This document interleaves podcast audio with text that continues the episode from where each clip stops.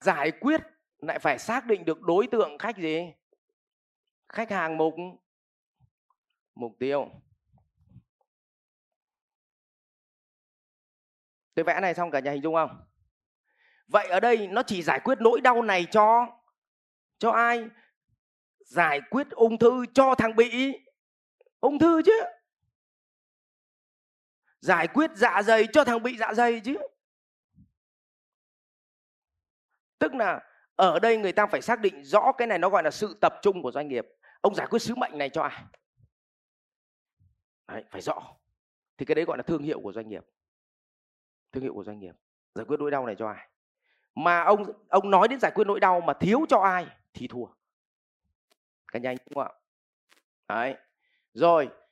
Nhưng nếu giải quyết được một nỗi đau rất đau này thì ông định lấy giá bằng bao nhiêu? Đấy, ba ba việc này làm trước. Nhưng đến đây là nếu chỉ hoạch định thế này thì cô lấy được tiền thật của người ta không? Không. Vậy thì việc tiếp theo là ông phải xây được cái gì ạ? Cái này gọi là trải nghiệm. Trải nghiệm khách khách hàng. Từ từ đây mình, mọi người sẽ hình dung ra à, đây nhá ví dụ đây trải nghiệm khách hàng à. nếu học lớp học này là sứ mệnh của tôi là giúp cho chủ doanh nghiệp tự động hóa doanh nghiệp bằng cách sử dụng con người sử dụng các nguồn lực xung quanh mình. Có khả năng sử dụng được tất cả các nguồn lực xung quanh mình. Trong đó có con người trong đó có vốn trong đó có cơ sở vật chất. Đấy. vậy trải nghiệm trong khóa học này là gì? Thì có phải em vừa nói trải nghiệm không?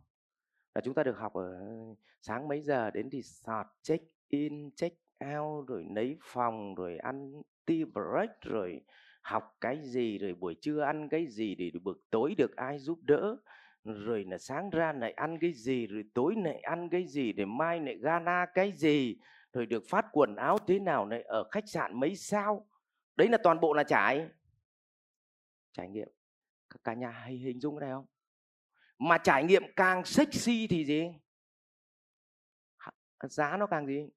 Càng cao. Trong đó có hai phần trải nghiệm. Trải nghiệm học với thầy giáo nó gọi là phần công năng.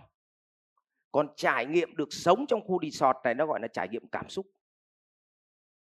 Các nhà hiểu này không ạ? Nó trải nghiệm cảm xúc. Nếu chỉ có thằng thầy này dạy hay mà thầy trò này kéo nhau vào một ừ, cái nán để dạy nhau, mà chỉ lấy 2 triệu thôi thì tôi hỏi thật các ngài có đi không? Không đi. Đấy, nhưng mà lấy trăm triệu hoa đưa lên resort phát ra đi luôn. Đấy, hay vậy mặc dù tiền resort chỉ mất 10 triệu thôi còn lại hốc hết của thầy. Mà vẫn đi. Ấy hay vậy à.